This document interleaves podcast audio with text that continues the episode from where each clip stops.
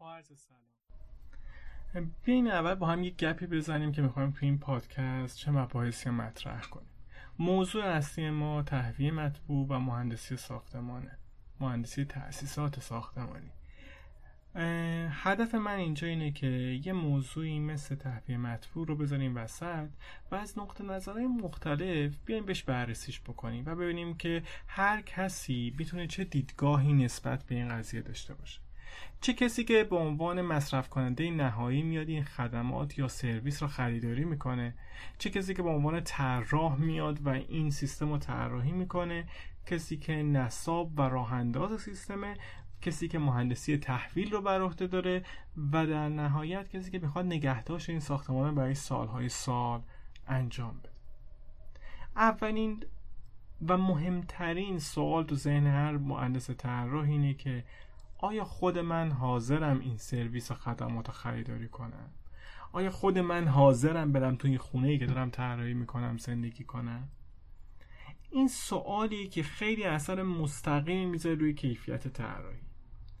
حالا ما می‌خوایم به هر کدوم از این سوالا یه مبحث و یک نوری بتابونیم و ببینیم که اگر شما می‌خوایم بریم مثلا یه خونه بخرین چه عاملی می‌تونین در نظر بگیرین؟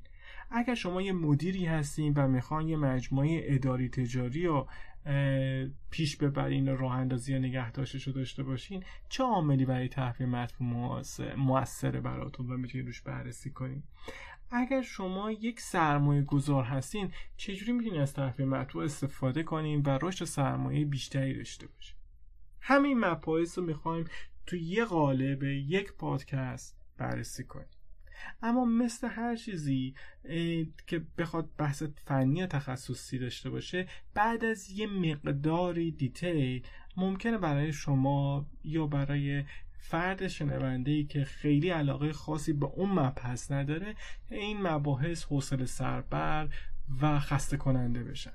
برای همین ما اومدیم یه مکانیزمای قرار دادیم که اگر شما دنبال کلید واژه بحث خودتون میگردین شما رو مستقیم ببره به اون قسمتی که اون کلید واژه شروع میشه و اون بحثی که ما داریم می‌کنیم. مثلا اگر شما در مورد کیفیت هوای داخل می‌خواین بدونین ما مستقیم هدایتتون می‌کنیم به اون قسمت از پادکست که زمانتون سیف بشه و شما اگر مایل نیستین تمام اون دیتیل رو نشنوید بحث دومی هم که داریم اینه که برای دوستانی که نمی‌خوان خیلی وارد جزئیات بشن در بخش اول پادکست ما به صورت کلی مسائل مطرح می‌کنیم.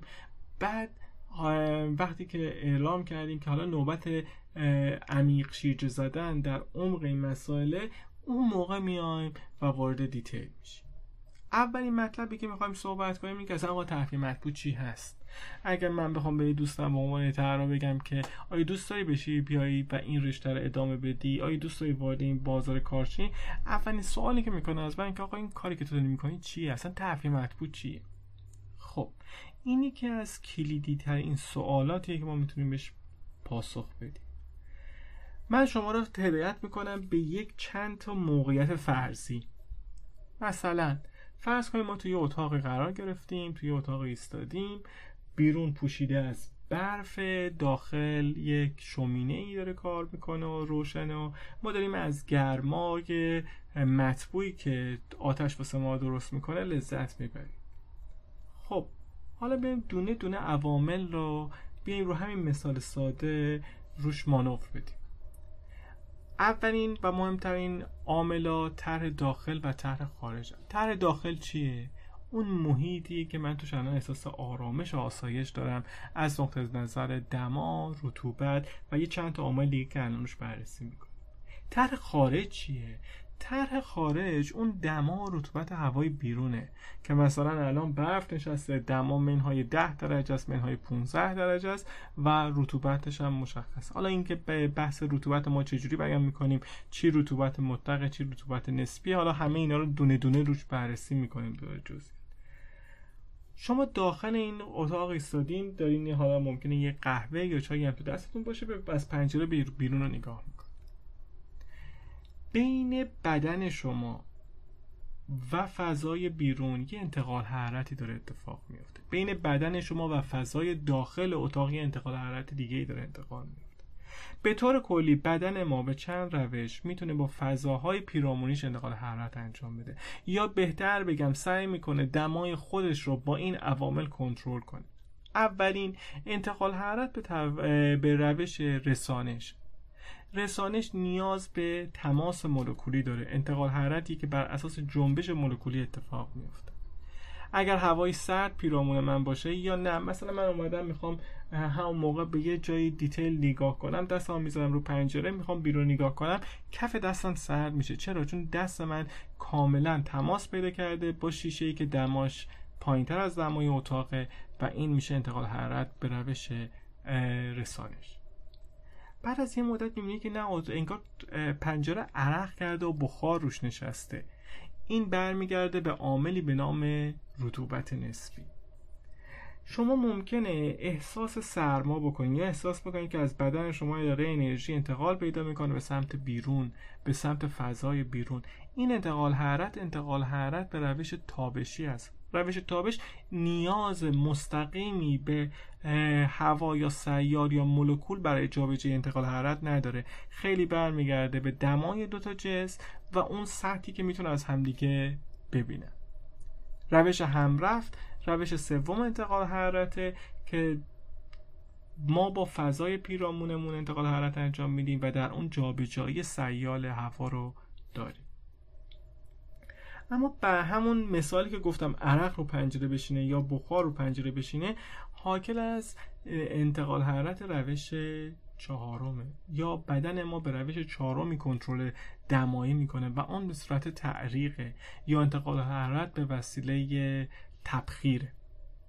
خب تو همین مثال ساده چند تا عامل ما بررسی کردیم. طرح خارج چیه؟ طرح داخل چیه؟ حالا برمیگردی به کیفیت هوا تو همین مثال ساده. اگر دودکش این شومیه دودکش خوبی نباشه هوا سنگین میشه. و بعد از یه مدت اگر واقعا دودکش مناسب نداشه و هوای جایگزینی نیاد هوای بیرون وارد اتاق نشه میزان آلاینده به قدری میشه که ممکنه کشنده هم برای ما باشه. پس کیفیت هوا وابسته به عاملی به نام هوای خارج یا میزان تهویه یا کیفیت هوای ورودی و نوع آلاینده که در فضا وجود دارن میشه. همین یه مثال خیلی پیش پا افتاده بود. یه مثال دیگه که بخوام بگم روزمره ما چقدر با این عامل اثر داریم. شما توی محیط اداری تجاری نشستین. توی مثلا یه بانک نشستین. خود این که شما احساس بکنید که این فضا دم کرده است. هوا نیست که نفس بکشید. خود این باعث میشه که شما یک سری برخوردها یا یک سری روابطتون تحت تاثیر قرار بگیره. روابط کلامیتون تحت تاثیر قرار بگیره. چون معذبین تو اون فضا. یه اصلا ساده تر بگم. توی جلسه نشستین تعدادی در 15 نفر هستین. توی یه فضای بسته دور یک میز جلسه نشستین و دارین بحث می‌کنین. بحث داره گل می‌گیره و احساس کنه که هوا نیست. یا آقا پنجره رو باز کن یا در رو باز کن هوا بیاد همین داریم یه بحث دیگه طرف مطبوع به عنوان تهویه رو بررسی می‌کنیم.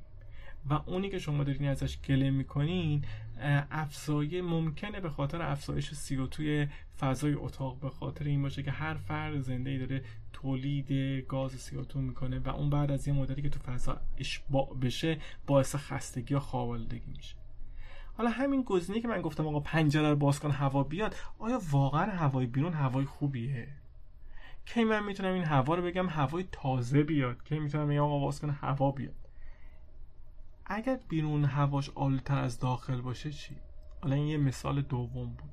مثال سوم ما توی آزمایشگاهی منتظر نتیجه ایم امیدوارم که خبر خوبی باشه.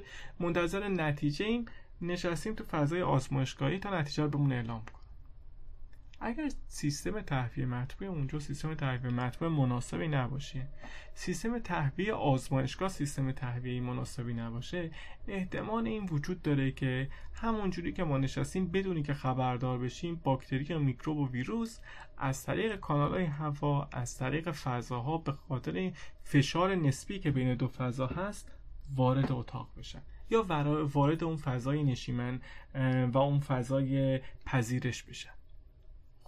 ما اصلا روحمون هم خبردار نبوده که این میکروب ها یا این آلگی ها وارد این فضا شدن. می‌خواستم بهتون بگم که از یک کنج دنج یا اتاقی توی فضای زمستون کنار شومینه تا اونجایی که شما منتظر نتیجه آزمایش هستین تا کلاس درس تا فضاهای اداری که هستیم همه اینها به نوعی تحفیه مطبوع در خودشون دارن و توی همه اینها ما خطرات و فرصت هایی داریم که تحفیه مطبوع برای ما ایجاد می‌کنه. گفتم فرصت حالا چرا به فرصت اشاره کردم؟ خیلی از تحقیقات نشون داده که سیستم های تحفیه مطبوع می‌تونن راندمان کاری افراد رو تغییر بدن. حالا اینکه چقدر بالا ببرن راندمان ها روش خیلی جای بحثه. چون ممکنه عوامل دیگه هم اثر داشته باشن. ولی اینکه اثر دارن خیلی از تحقیقات نشون داده که آره تاثیر گذار هستن.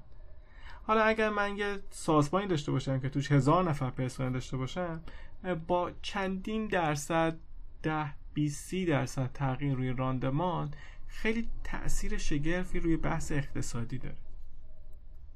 یه گفتیم بحث پول اومد وسط بحث financial اومد وسط بیایم روی یه قسمت کلی دیگه هم نگاه کنیم. کی کارمندها احساس آرامش می‌کنن از نظر تهویه مطبوع توی این عامل چند توی همین گزینه طرح داخل یا طرح آسایش خیلی میگن آقا اگر دما مثلا 22 درجه به علاوه منهای دو درجه باشه تحت تحت آسایش آدم بعد اونجا احساس خوبی بکن. یه میگن وقتی که رطوبت نسبی بین 50 تا 55 درصد به علاوه منهای 5 درصد باشه شرایط شرایط طرح آسایش رو باید است ولی همینجا هم علامت سوال هست. چرا؟ چون ما در تهویه مطبوع یه بحث خیلی داغی به نام بومی سازی داریم. تمام این شرایطی که ما به عنوان طرح آسایش یا طرح استاندارد آسایش در چه استانداردهای انگلیسی چه استانداردهای امریکایی چه استانداردهای اروپایی مطرح می‌کنیم برمیگرده به عوامل بومی منطقه. شامل فرهنگ افراد نوع پوشش افراد. برمیگرده به میزان درصدی که چند درصد خانم هستن تو اون فضا چند درصد آقا هستن تو اون فضا. برمیگرده به طرح خارج. یعنی اگر مثلا یه دمای 50 درجه در زل شرجی جنوب ایران وارد یه فضایی بشن که دما سی سی و پنج باشه رطوبتش هم حالا حدود 40 45 درصد 50 درصد باشه احساس نمی‌کنم وارد فضای خوبی شدم. چرا شما احساس می‌کنین که دما حدود 20 درجه اومده پایین؟ حالا همین مثال ما ببریم برای شهری مثل مثلا اردبیل. یک ف... یک شهر سرد سیر ما. دمای سی درجه دمای بالای برای اون فرد حساب میشه و احساس نمی‌کنه که تهویه مطبوع توی داره توی تابستون خوب عمل می‌کنه وقتی دمای این اتاق سی درجه. این انتظاری که ما از سیستم ها داریم هم برای ما یک مفهوم یا می‌سازه. حالا همین مثال ساده رو ببینیم که کجا ازش چه استفاده کرد. مثلا شرکت کشوری مثل ژاپن اومد روی این یه تحقیقی انجام داد یه بومی سازی انجام داد. یه سری از اداراتش اومدن گفتن آقا ما در فصلهای گرم سال نوع پوشش ها. از پوشش رسمی به پوشش غیر رسمی تغییر میدیم. یعنی نمی‌خوایم که افراد کت و کروات بزنن خیلی سفت و سخت بیان سر کار. از نظر پوشش. و بهشون این بحث رو مطرح می‌کنیم که این کاری که شما می‌کنین اثر زیست محیطی هم داره. چه؟ گفتیم که آقا اگر ما پوشش رو تغییر بدیم نحوه انتقال حرارت به همون سروش گرما رسانش هم رفت و تابش رو تغییر دادیم. چرا؟ چون دمای سطحی بدن رو تغییر میدیم سطح تابش رو تغییر میدیم انتقال حرارت یا مقاومت انتقال حرارتی رو تغییر میدیم. همینطور میزان تبخیر سطحی از بدن افراد هم با توجه به نوع پوشش تغییر می‌کنه. خب پس ما میایم طرح داخل چه از نظر دما چه از نظر رطوبت یه تغییری با فقط نوع پوشش میدیم بعد میایم بهشون عنوان می‌کنیم که آقا اگر ما یک درجه یا خانم اگر ما یک درجه دما رو تغییر بدیم ممکنه حدود ده درصد حالا برای این مثال روی انرژی مصرفی ساختمان اثر می‌ذاره. و این اثرات گلخانه ای و زیست محیطی زیادی هم داره. پس شما به عنوان نه تنها فردی که احساس آسایش می‌کنین بلکه که فردی که دارین اثر مستقیمی روی کاهش گازهای گلخانه ای اثر مستقیمی می‌ذارین به این قضیه نگاه می‌کنین. حالا شاید واسهتون مهم باشه که آقا 22 درجه بشه 24 درجه هم خیلی مهم نیست. یا اگر 22 درجه بشه 24 درجه من دارم سهمی یا ادا می‌کنم در کنترل گازهای گلخانه. پس اومدن هم فرهنگ سازی کردن هم نوع پوشش رو آزاد گذاشتن. با این دو عامل تونستن مقدار زیادی در مصرف انرژی صرفه جویی کنن. ولی آیا آسایش افراد تغییر کرد؟ نه اونا احساس مطلوبی داشتن. همچنان احساس مطلوبی داشتن و شاید احساس بهتری داشتن از اینکه دارن سهمی ایفا می‌کنن در کاهش خطرات بزرگتر زیست محیطی که پیرامون ما هست. خب این الان یه مثالی بود که ما اومدیم از تحفیه مطبوع شروع کردیم توی اتاق وارد یه فضا رو اداره شدیم کاربردش رو نشون دادیم. ولی آیا به همینجا ختم میشه؟ یعنی آیا فقط اینه که ما احساس خوبی از کیفیت هوا بکنیم این قضیه تحفیه مطبوع میشه؟ یا نه های دیگه هم داره. آیا من روش های مختلفی وجود داره که واقعا این کیفیت رو چک کنن. آیا روش های مختلفی وجود داره که این بومی سازی رو به صورت علمی انجام بدن؟ جواب همه اینا مثبته. ما تو هر قسمت این پادکست می‌خوایم یه قسمتی از اینا رو اول روی کیفیت هوا و شرایط هوا صحبت کنیم. در قسمت های بعدی وارد ف... فازهای بعدی تأسیسات مکانیکی ساختمان میشیم. روی بحث های آب و فاضلاب شروع می‌کنیم بحث کردن و اثرات زیست محیطی اونا رو چک می‌کنیم. روش های جدیدی که وجود داره که ما می‌تونیم از استفاده مجدد از پساب بکنیم تصفیه بکنیم و بررسی می‌کنیم و در نهایت به بحث های اعلام و اطفاع حریق و نوع سیستم هایی که در سیستم های ایمنی و امنیتی سیستم های تحفیه مطبوع هستن یه بررسی خواهیم داشت که به شما نشون بدیم که تحفیه و تاسیسات ساختمانی یه مبحثیه که در زندگی روزمره ما هم اثر داره. و اگر ما آگاه باشیم نسبت می‌تونیم انتخاب های بهتری روش داشته باشیم و با انتخاب های بهتری که داریم از اون سیستم کاربری یا کاربری بهتری بگیریم و یا کاربرد بهتری داشته باشه برام